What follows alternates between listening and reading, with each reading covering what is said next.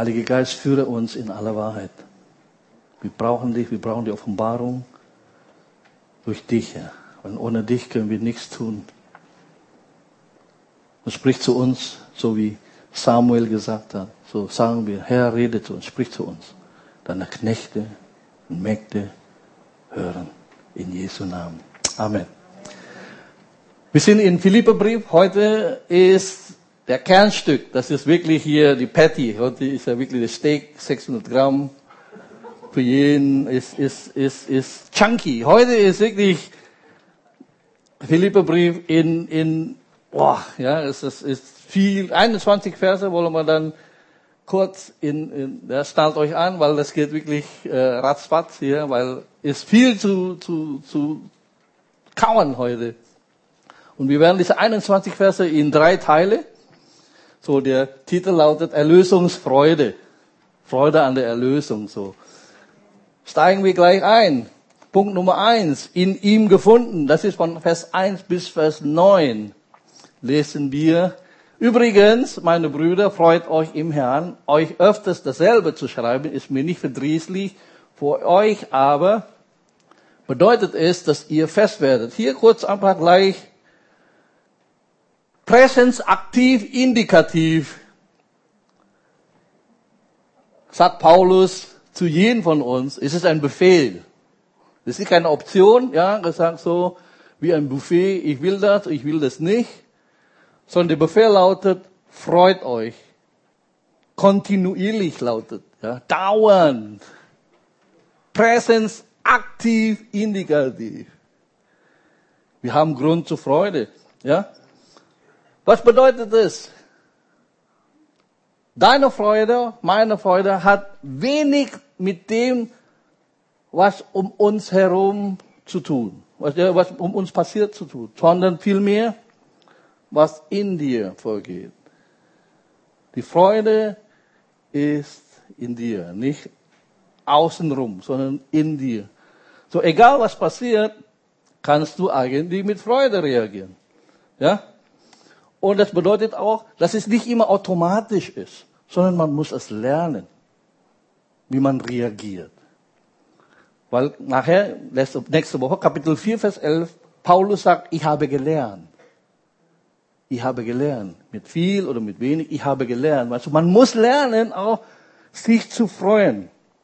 Weil das passiert nicht automatisch. Weil wenn wir diktiert von Äußerlichkeiten dann, wie gesagt, Himmel hoch jauchzen, zu Tode betrübt. Wenn die Sonne scheint, bin ich happy. Wenn es regnet, bin ich nicht happy. Ist genauso hier, ja. Freude ist ein geistlicher Realitätscheck. Ja, check mal kurz. Gott ist auf dem Thron. Check. Ja. Ich bin Gottes Kind. Check. Alle Dinge dienen mir zum Besten. Check. Also, wenn alles zutrifft, dann kann man sich doch freuen, oder nicht? So ist es. Ja? Seht auf die Hunde, das sind gleich plötzlich hier, das sagt nochmal kurz, ich bin nicht fröhlich, weil meine Umstände günstig ist. Ich bin nicht fröhlich, weil die Menschen nett zu mir sind, weil manchmal sind sie nicht nett zu mir. Äh, ich bin nicht fröhlich, weil ich Dinge besitze oder andersrum, ja, ich bin nicht traurig, weil ich nichts habe sondern meine, meine Freude ist Nebenprodukt meiner Beziehung zu Gott. Ist automatisch, wenn du eine gute Beziehung zu Gott hast, ist Freude der Beiprodukt. Nebenbei kommt es. Deswegen, dieser Befehl freut euch im Herrn. Okay? So, jetzt seht auf die Hunde, seht auf die bösen Arbeiter, seht auf die Zerschneidung, denn wir sind die Beschneidung, die wir im Geist Gottes dienen und uns in Christus Jesus rühmen und nicht auf Fleisch vertrauen. Obwohl auch ich Vertrauen auf Fleisch haben könnte. Wenn irgendein anderer meint, auf Fleisch vertrauen zu können, Paulus sagt, ich noch mehr. Beschnitten am achten Tag vom Geschlecht Israel, also er ist kein Proselyt, sondern echte, was? Echte Jude. Vom Stamm Benjamin, Hebräer von Hebräern, dem Gesetz nach einem Pharisäer dem Eifer nach einem Verfolger der Gemeinde, der Gerechtigkeit nach, und jetzt kommt der Hammer, die im Gesetz ist, tadelig geworden. Wenn irgendjemand in den Himmel kommen könnte, aufgrund seiner Leistung, wäre Paulus. Niemand anderen. Stimmt's? Aber, aber was auch immer mir Gewinn war, das habe ich um Christi willen für Verlust geachtet. Ja, wirklich, ich halte auch alles für Verlust, um der unübertrefflichen Größe der Erkenntnis Christi Jesu, meines Herrn, willen, um dessen Willen ich alles eingebüßt habe und erst für Dreck halte. Das ist, das Wort Dreck ist richtig, ja, Wort. Alles, damit ich Christus gewinne und in ihm gefunden werde. Das ist unser Punkt. Indem ich nicht meine Gerechtigkeit habe, die aus dem Gesetz ist, sondern dich durch den Glauben an Christus die Gerechtigkeit aus Gott aufgrund des Glaubens. Hier erklärt Paulus, wie man mit Gott ins Reinen kommen kann. Ja? Man ist gerechtfertigt worden durch den Glauben. Du bist nicht gerettet durch Werke, auch nicht durch deine Position, was du alles geleistet hast, wie Paulus hier. Sondern einzig und allein aus Gnade durch den Glauben. Ja? Und er warnt hier vor Irrlehren. Ja? Er warnt vor Freudendiebe und Gnadenkiller. Ne? Es auf die Hunde. Das ist schon ein krasses Wort, ja, weil er redet hier von Judaisten, ihr Lieben, ich, ich spreche nicht über die, das jüdische Volk, ja, versteht mir nicht falsch. Ich rede von Judaisten. Judaisten sind Menschen, die die Gnade Jesu mit dem Gesetz des Alten Testaments vermischt haben, ja. Die das besagt dann, du musst zum Judentum kommen, um zu Christus zu gelangen. Was ja Quatsch ist. Deswegen war ja dieses Apostelkonzil, Apostelgeschichte 15, ja, man muss beschnitten werden, um gerettet zu werden. Gesagt, äh, äh, sagt Paulus. Einzig durch Gnade und so weiter. So, sie waren die Legalisten, so die Gesetzlichen. Ja, und ihr wisst, die gesetzlichen Menschen könnte wie ein Aasfresser sein, der wirklich alles kaputt macht. Und der Begriff Hund hier ist ja natürlich schon auch ein krasses Wort. 5. Mose 23, Vers 19 besagt, du sollst keinen Hurenlohn und keine Hundegeld. Was gemeint mit Hundegeld? Hunde, Hunde ist eigentlich hier männliche Kultprostituierte. Paulus hat hier die richtig krass ja in das Haus seines Gottes bringen. Hier ist einfach das, was sie da leisten, das ist eigentlich eine, eine Prostitution, eine geistliche Prostitution. Das steht auf die Hunde. Und dann irgendwann dann im Laufe der Zeit wird dieses Wort Hund von Orthodoxen dann Gebrauch, um Heiden, also nicht Juden zu bezeichnen. Das sind dann die Hunden. Aber interessant, dass Paulus dann Spieß umgedreht, dann auch diese Judaisten gegeben, diese Legalisten, diese Gesetzlichen. Weil so wie Hunde reißen und fressen, sonst sind gesetzlichen Leuten, fressen die Gnade Gottes. Stimmt's? Die machen alles kaputt, die zerreißen die Gnade Gottes und deswegen sagt Paulus hier, seht auf, passt auf, Vorsicht. Nächste, bösen Arbeiter. Ja. Weil Legalisten können böse sein, während sie denken, dass sie gut sind. Ich bin durch meine Leistung, in dem alles, was ich tue, bin ich doch gut. Ja? Aber sie sind böse Arbeiter. Warum sind sie böse Arbeiter? Eigentlich jeder, der mit Leistung kommen, sagen, ich bin mit Gott im Reinen durch meine Werke, durch das, was ich hier gut tue. Aber deswegen ist für Gott ist eigentlich böse. Warum? Weil die sagen, das Werk von Jesus Christus am Kreuz ist nicht gut genug. Ja, deswegen muss ich etwas hinzufügen, damit ich in den Himmel komme. Und deswegen, ich sage, hey, das ist die höchste Beleidigung, was man Gott geben kann.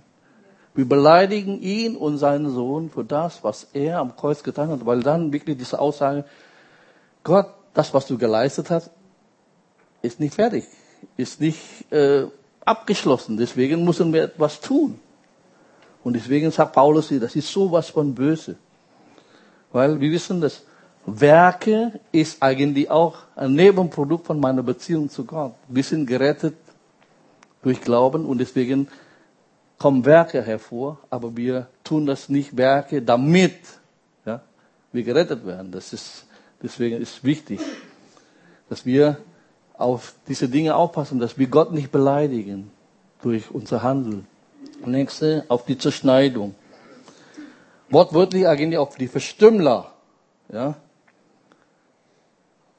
Paulus eigentlich im Hinterkopf hat diese Geschehen, was in 1.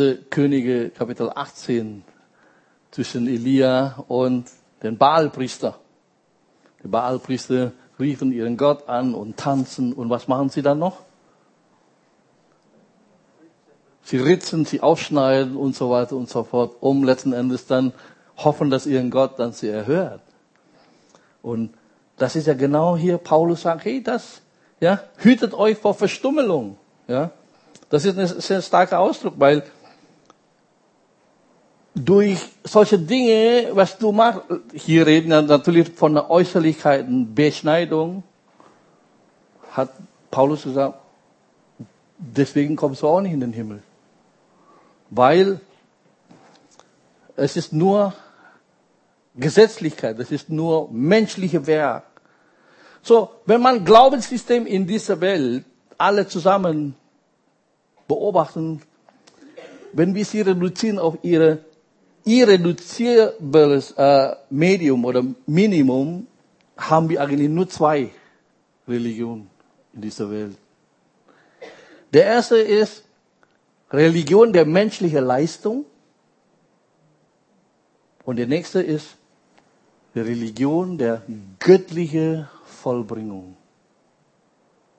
Alle anderen sind ja nur, egal, you, you, you name it, egal welche Religion ist, ist immer eine menschliche Leistung. Ich mache etwas, um zu Gott zu kommen. Stimmt's?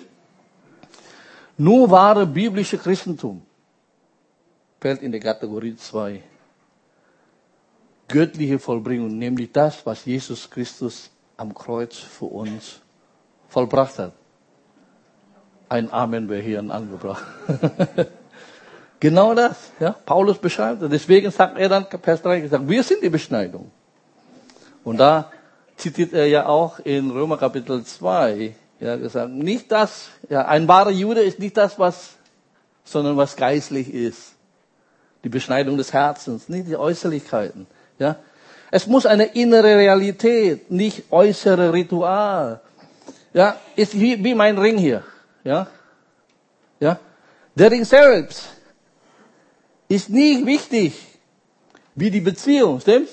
Weil ich kann ja auch irgendeinen Ring haben und darstelle, als ob ich verheiratet bin, aber ich habe eigentlich keine Frau. So kann man auch jemanden täuschen, stimmt's? Aber was sagt denn der Ring? Ja? Weil ich bin nicht verheiratet, wenn ich keinen Partner habe, wenn ich keine Ehefrau habe. Ah, übrigens, ich habe eine Ehefrau, deswegen ist dieser Ring. Die Realität muss da sein. Und dann kommt die äußere Zeichen. So ist gemeint. Und so ist ja eigentlich auch, diese innerliche, und das ist ja das Problem. Viele möchten gerne die Formalitäten nach außen, aber innerlich ist eigentlich nichts passiert. Man kann irgendwie ein Ritual sich taufen lassen als Baby, deswegen haben wir gesagt, aber da ist keine Realität da und deswegen gesagt, es muss zuerst eine Realität da. Dann kommt das Zeichen nach draußen. Ja? Und deswegen Paulus sagt, wir vertrauen nicht auf eine falsche Äußerlichkeiten, obwohl er hat genug Grund auf seine Leistung zu vertrauen. Deswegen sagt er, hey, all diese Dinge ist nicht so wichtig. Ja? Deswegen sagt er dann hier, um kurz diesen Punkt abzuschließen, wir werden nicht durch Werke gerettet, Vers 1 bis Vers 6, aber allein durch Glauben an Christus gerettet, Vers 7 bis Vers 9. So was bedeutet das hier für uns? In ihm gefunden, sprich eigentlich von Rechtfertigung. Ja? von unserer Stellung in Christus, nicht durch eigene Werke, sondern was Jesus Christus für uns getan hat. So die Definition, Rechtfertigung, wenn man so sagen darf, ist der Akt Gottes, durch den er die gläubigen Sünder aufgrund des vollendeten Werks von Jesus Christus am Kreuz für gerecht erklärt. Gott erklärt uns gerecht, nicht aufgrund, was du getan hast, sondern was Jesus Christus am Kreuz für uns vollbracht hat. Das ist es. Weil viele Menschen denken dann, okay, Gott hat mich hier gerecht gemacht. Ich sage, ja, das ist der nächste Schritt, aber erstmal gerecht erklärt. Ja, positionsmäßig. Ich bin jetzt gerecht erklärt. Nur weil Gott dich gerecht erklärt. Deswegen, als ich zum Glauben kam, ich bin gerecht gesprochen, aber ich bin von meinem Wesen her nicht gerecht. Deswegen kommt dann der zweite Punkt, die Heiligung. Er verändert mich. Aber erstmal Position. Ich bin gerecht gesprochen. Gott sieht mich gerecht. Okay? So, der zweite Punkt ist ihn erkennen. Vers 10 bis Vers 19. Um ihn und die Kraft seiner Auferstehung und die Gemeinschaft seiner Leiden zu erkennen, indem ich seinem Tod gleich werde, ob ich irgendwie hingelange zur Auferstehung aus den Toten. Nicht, dass ich es schon ergriffen habe oder schon vollendet bin. Ich jage ihm aber nach ob ich es auch ergreifen möge, weil ich auch von Jesus, von Christus Jesus ergriffen bin. Brüder, ich denke von mir selbst nicht, es ergriffen zu haben. Eines aber tue ich. Ich vergesse, was da hinten, strecke mich aber aus nach dem, was vorn ist und jage auf das Ziel zu, hin zu dem Kampfpreis der Berufung Gottes nach oben in Christus Jesus. So viele nun vollkommen sind, lasst uns darauf bedacht sein, und wenn ihr in irgendetwas anderes denkt, so wird euch Gott auch dies offenbaren. Doch wozu wir gelangt sind, zu dem lasst uns auch halten. Seid miteinander meine Nachahmer, Brüder, und seht auf die, welche so wandeln, wie ihr uns zum Vorbild habt. Denn viele wandeln, von denen ihr, äh, von denen ich euch oft gesagt habe, nun aber mit Weinen sage, dass sie die Feinde des Kreuzes Christus sind. Deren Ende verderben, deren Gott der Bau und deren Ehre in ihrer Schande ist, die auf das irdische Sinnen soweit. Hier redet Paulus von Heiligung. Ja? Vers 10 redet er von sein Ziel zum Wachstum. Ja, um ihn zu erkennen und dann seine Kraft, seine Auferstehung und die Gemeinschaft seiner Leiden. Ich möchte ihn kennenlernen, sagt Paulus. Hast du ein Ziel? Möchtest du Jesus kennenlernen? Das ist immer die Frage, weil der Beweggrund von ihm, wenn, wenn man wieder zurückkommen kurz hier. Sein Beweggrund ist eine göttliche Unzufriedenheit. Bist du zufrieden mit deinem christlichen Leben? Ich hoffe nicht. Weil wenn du jetzt zufrieden bist, dann, oh. Die Frage lautet, möchtest du mehr von Jesus? Ich hoffe ja. Mehr von seiner Macht, mehr von seiner Gegenwart, mehr von seiner Kraft. Möchtest du tiefere und intime Gemeinschaft mit Jesus Christus? Ich denke ja. ja. Nicht nur eine Feuerversicherung zu haben, ja, damit ich eines Tages nicht in der Hölle brutzeln. Und deswegen nehme ich Jesus Christus an. Das ist so billig. Sondern wirklich Jesus kennenzulernen. Ja. Und dann diese super Eingeständnis nicht, dass ich irgendwie schon ergriffen habe. Ja. Es ist wichtig, eine göttliche Unzufriedenheit zu haben, weil das ist wichtig für deinen geistlichen Fortschritt, weil wenn du nicht diese Unzufriedenheit hast, dann kommst du geistlich auch nicht vorwärts. Ja? Es ist gut, eine heilige Ambition zu haben. Ja, ich will das. Ich will das. Ja? Und dann kommt dieser Satz hier. Eines aber tue ich. Wir haben schon mal darüber gepredigt, stimmt's? Das ist in der Bibel immer wieder. Dieses Wort eines tue ich. Eines ist wichtig. Zigmal in der Bibel lesen wir. Ja, nicht fünf, nicht sechs, nur eins, was wichtig ist. Jesus sagt zu dieser reichlich, äh, reiche Jüngling, eines fehlt dir, nur eins. Stimmt's? Und was sagt er zu Martha? Martha, Martha, du bist viel zu besorgt um alles. Eines tut Not, eines, nur eins. Stimmt's? Und dann diese Blinde, wo er dann eine Anhörung da im Tempel sagte, ob der Mann, der mich geheilt hat, sündig ist oder nicht sündig ist, kann ich nicht sagen. Eines aber weiß ich. Ich war blind, jetzt sehe ich. Das langt. Eines weiß ich. Eins.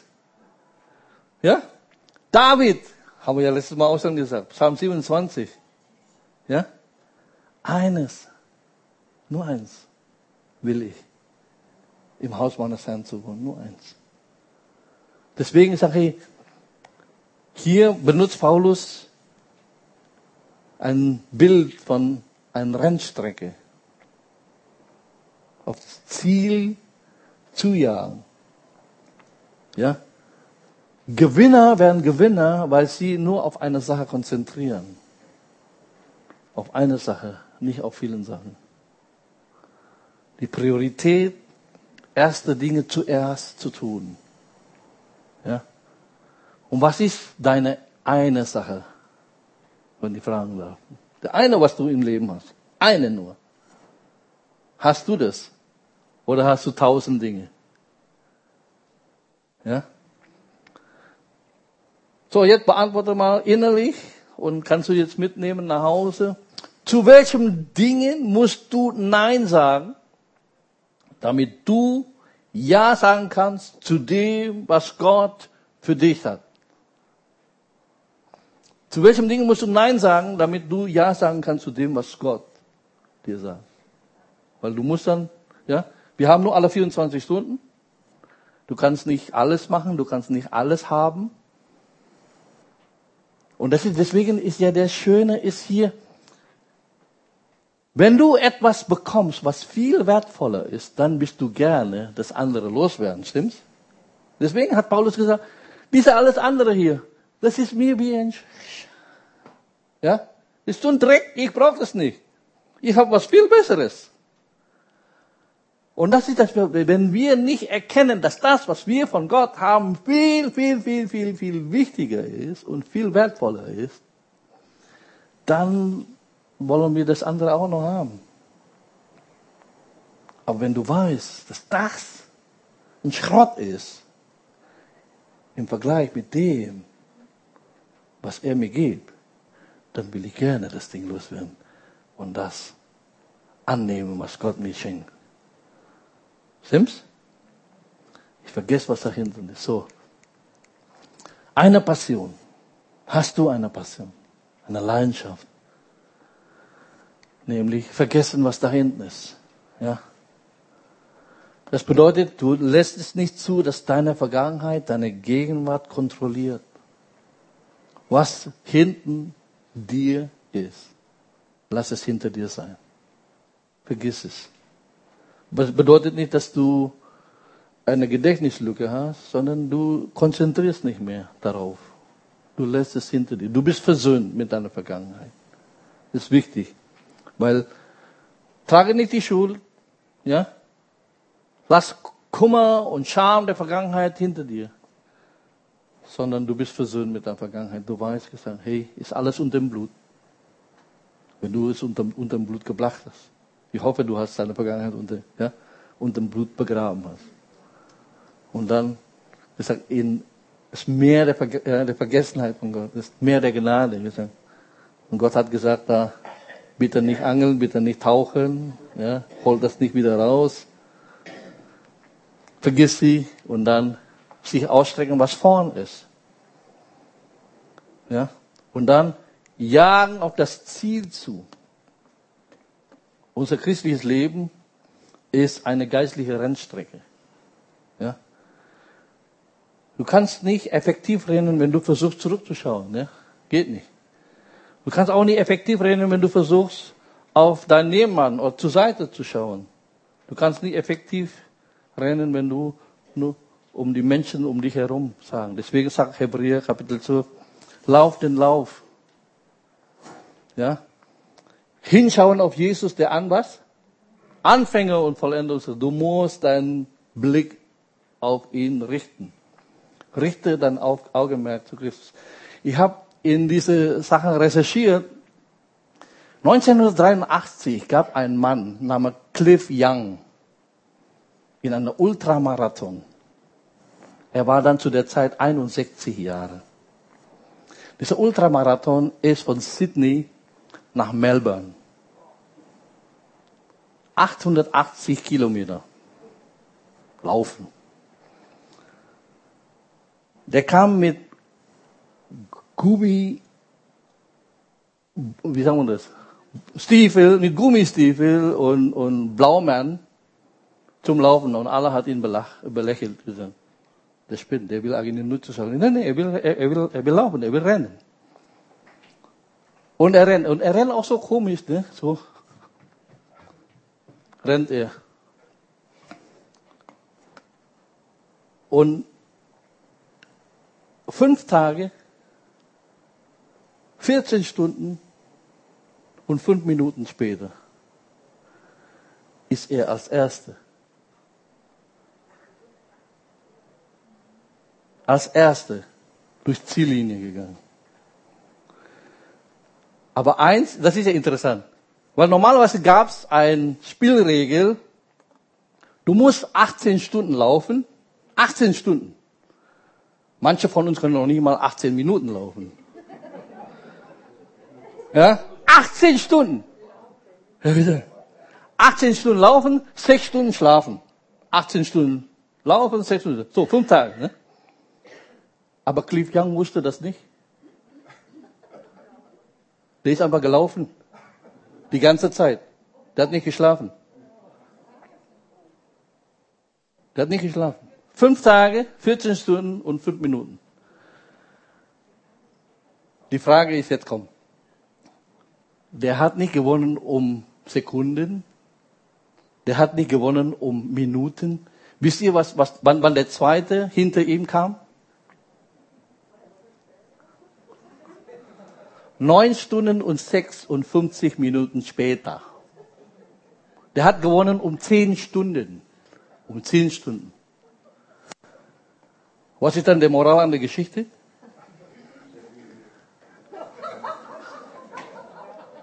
Ausdauer.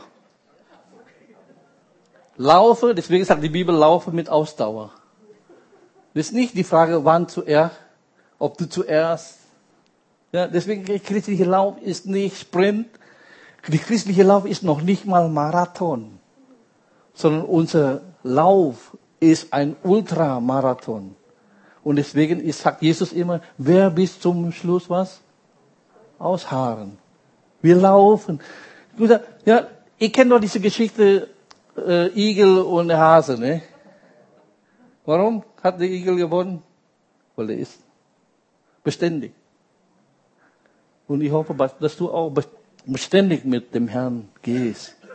Bis Ende deines Lebens. Wenn du dann eines Tages deinen letzten Atemzug ausgepasst hast, dann kannst du sagen, wie Paulus, ich habe meinen Kampf gekämpft, ich habe deinen Lauf gelaufen, nun wartet auf mich.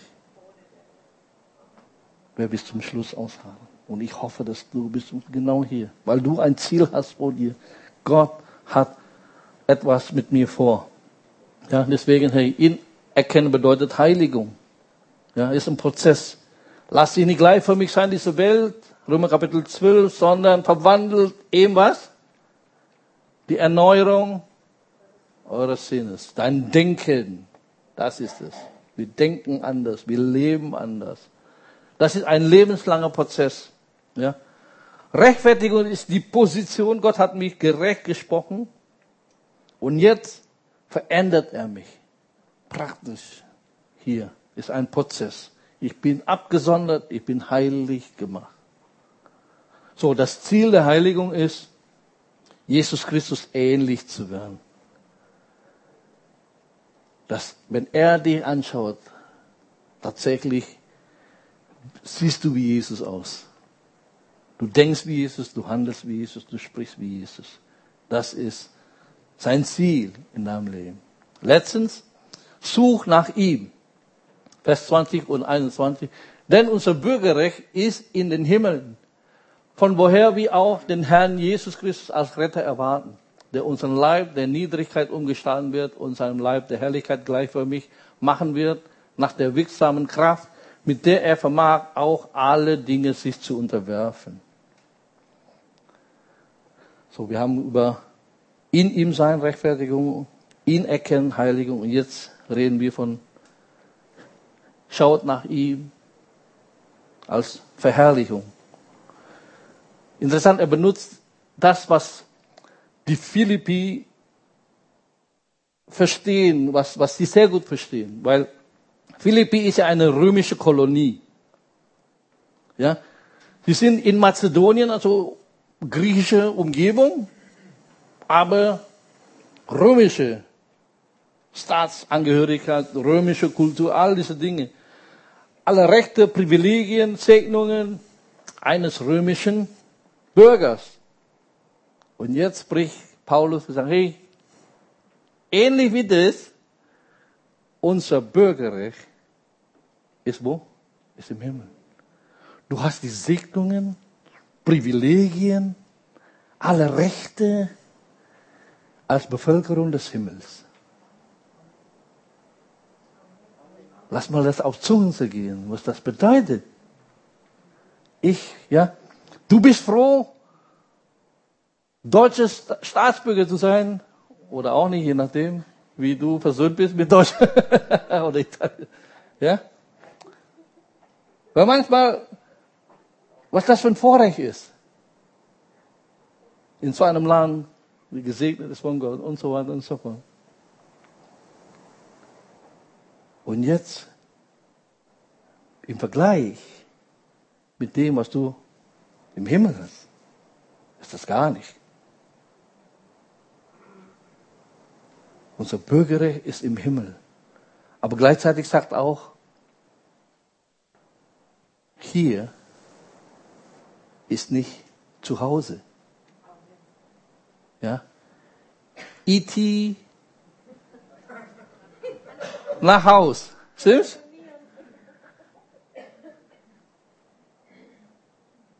Du sollst die Segnungen, die du von Gott bekommen hast hier, wenn du ein Häusler hast und so weiter, genieß es. Aber bitte, hey, das ist nicht für immer hier. Wir haben ein Zuhause im Himmel. Wie gesagt, ich bin nicht lebensmüde. Ja, wenn ich über Himmel predige, weiß ich, ich sage, hey, ich genieße das auch hier, was wir genießen können. Aber wir wissen, eines Tages, wenn hier vorbei ist, ja, wenn ich dann hier umgestaltet werde, wenn ich dann entrückt werde, und mit denjenigen, die jetzt schon gestorben sind, und dann treffen wir uns Jesus im Himmel. Oh, das gibt's Party, Leute. Ja? Endzeit, wir leben in Endzeit, wenn Jesus kommt, dann holt er uns heim. Stimmt's? Das ist hier. Wir sagen, hey, es sollte uns eine Ermutigung. Wir sagen, hey, ich weiß, was ich habe in Christus und ich, wie gesagt, ich bin Bürger des Himmels und deswegen gesagt, ich habe hier, ich lebe anders. Ich bin zwar in der Welt, aber nicht von der Welt. Deswegen lebst du auch anders. Ich konzentriere mich nicht auf irdischen Dingen, ja? Wie die anderen. Die anderen haben schon irdisch gedacht. Das ist das Problem, wenn wir ständig nur hier irdisch denken. Du bist zwar vielleicht Christ, aber du bist ein irdischen Christ. Und das ist so ein Paradox, geht nicht. Wir sinnen nicht auf das Irdischen, sondern auf Himmlischen. immer eine himmlische Perspektive zu haben, Ewigkeitsperspektive, in dem alles, was wir tun und leben, ich habe eine Ewigkeitsperspektive. Nochmal das Alte Testament, denn Gott hat Ewigkeit in ihr Herzen gelegt. Dieser Sinn für Bestimmung. Ich weiß, dass ich nicht einfach so lebe auf dieser Erde. Ja, deswegen für mich ist immer wieder dieser alttestamentliche Geschlechtsregister immer ein Trost und auch Warnung. Der lebt, der hat den und den geheiratet und den gezeugt und der ist verstorben. Und dann der nächste, der nächste, der nächste. Als ob Gott nichts zu sagen hat über sein Leben. Und so möchte ich nicht leben. Dass Gott, ich sag ja, der Phil hat Katja geheiratet, hat Tim, Louis und Anne gezeugt und das war's. Und ich denke, äh, hast du nichts mehr zu sagen über mein Leben? Oder dann plötzlich so wie, und Jabez. Ja, plötzlich, wenn du die Bibel liest, dann plötzlich gesagt, wie eine kleine Intermezzo und Jabez. Und dann der nächste wieder. Ding, ding, ding, ding, so eine, fast ein äh, langweiliges Telefonbuch. Ne? Ja, Gott ist nicht so beeindruckt über das Leben. Gott hat nichts was zu berichten. Aber interessant, dass bei Jabez hat Gott doch einige Zeile dann zu sprechen. Und ich hoffe, dass auch plötzlich dann, ja, von jedem von uns hat Gott viel zu sagen. Oh, guck mal, der, das, da, da, da. Warum? Weil wir so leben, wie er gewollt hat. So, was hat der Heilige Geist? Ja, so nach ihm Verherrlichung. Was hat der Heilige Geist zu dir gesprochen durch diese Botschaft? Lass uns beten.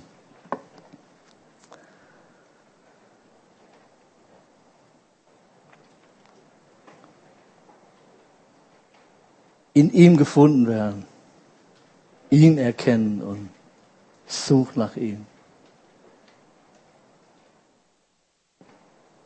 Dass du gerechtfertigt bist, dass du geheiligt bist und dass du verherrlicht bist.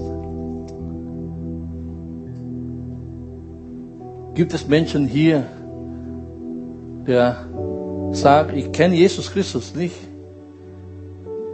aber Gott ist bereit, alle deine Schuld und Sünden zu vergeben, weil er seinen Sohn am Kreuz von Golgatha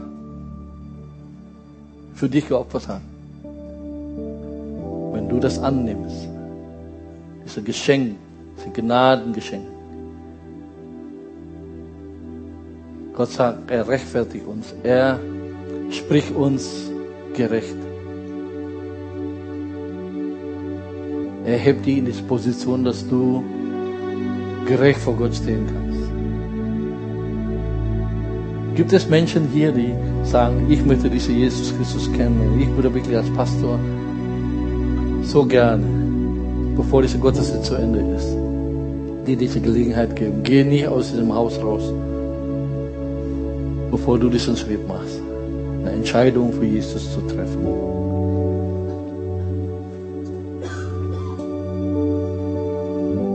magst, kannst du deine Hand ausstrecken und ich würde gerne für dich beten. Sag, ich möchte diesen Jesus Christus kennenlernen und annehmen.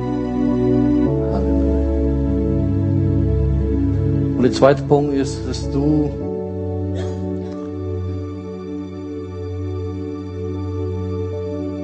eine heilige Ambition entwickeln sollst.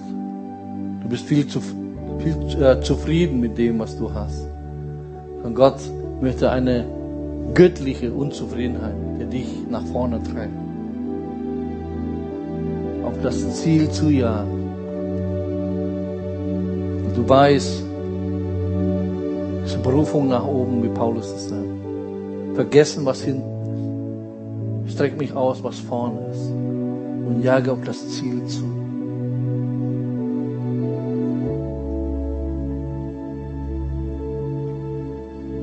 entwickle eine gesunde, göttliche Unzufriedenheit. Es gibt mehr bei Gott. Es gibt mehr in Christus. Es gibt mehr, mehr Kraft, mehr Power, mehr von seinem Heiligen Geist in deinem Leben. Wenn du willst, streck doch aus. Sag, hey, ich will mehr. Wenn du magst, Sag zu ihm, zeig ihm, sag, hey, ich will mehr, ich bin nicht zufrieden mit dem, was ich habe, sondern es gibt mir. Halleluja. Vater, ich bete, dass du gerade jetzt eine neue, göttliche Unzufriedenheit in uns schenkst, Herr. Dass wir nicht zufrieden so mit dem, was wir so haben, sondern wie Paulus das sagt.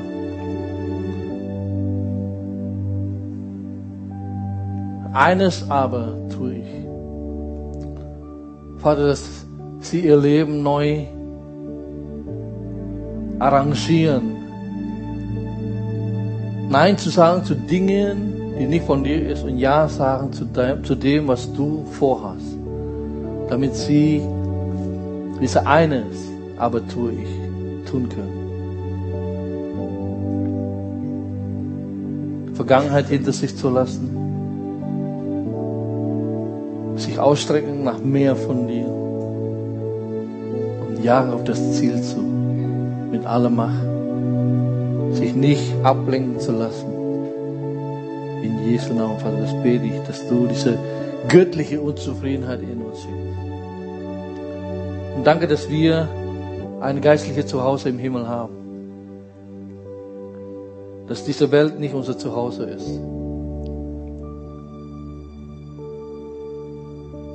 Sondern unser Zuhause ist im Himmel bei dir. Und danke, dass du eines Tages zurückkommen wirst, um uns abzuholen. Um bei dir zu sein. Vater, das bete ich für eine neue Ewigkeitsperspektive in uns, so zu leben. Nicht kurzsichtig, sondern mit Ewigkeitsperspektive. Dass unser Leben weitergeht, wenn das hier auf dieser Erde zu Ende ist. Und das fängt dann auch erst an, immer bei dir zu sein und mit dir zu sein. Mit dieser einen altes Lied. Tanzen auf goldenen Straßen.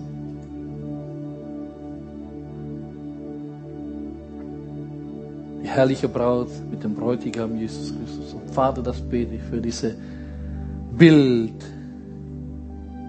von der Hochzeit mit unseren Geliebten zusammen in aller Ewigkeit. Happily ever after. So bete ich, Vater, dass du einfach das, das Bild in uns prägst. In Jesu Namen. Alles Volk sagt Amen, Amen, Amen.